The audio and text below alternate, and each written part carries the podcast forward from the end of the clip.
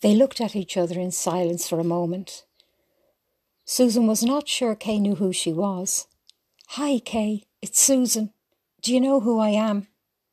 Kay's face was suddenly animated, full of life. Susan started to cry as she saw the tears start to roll down Kay's cheeks. Trust you to wake up when I start to tell you about the sexy sailors, said Susan. The nurse arrived in to check Kay's vitals and became so excited when she saw Kay and Susan holding hands. Why didn't you ring the bell? she said.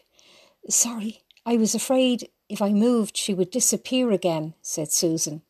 The nurse went to get the doctor. Hello, Kay. We've been waiting a long time to meet you, said the Dr. Murphy. As it would happen, he was also from Dublin. Susan, I will have to ask you to leave. We need to start a bunch of tests. Don't worry, said Susan to Kay. I'll be back as soon as I can. Susan headed for the nurse's station. Kay's sister Rachel is working in the Royal Infirmary in Manchester. Any chance you could give her a call and tell her the good news? I can do better than that. I'll put the call through for you and you can give the good news yourself.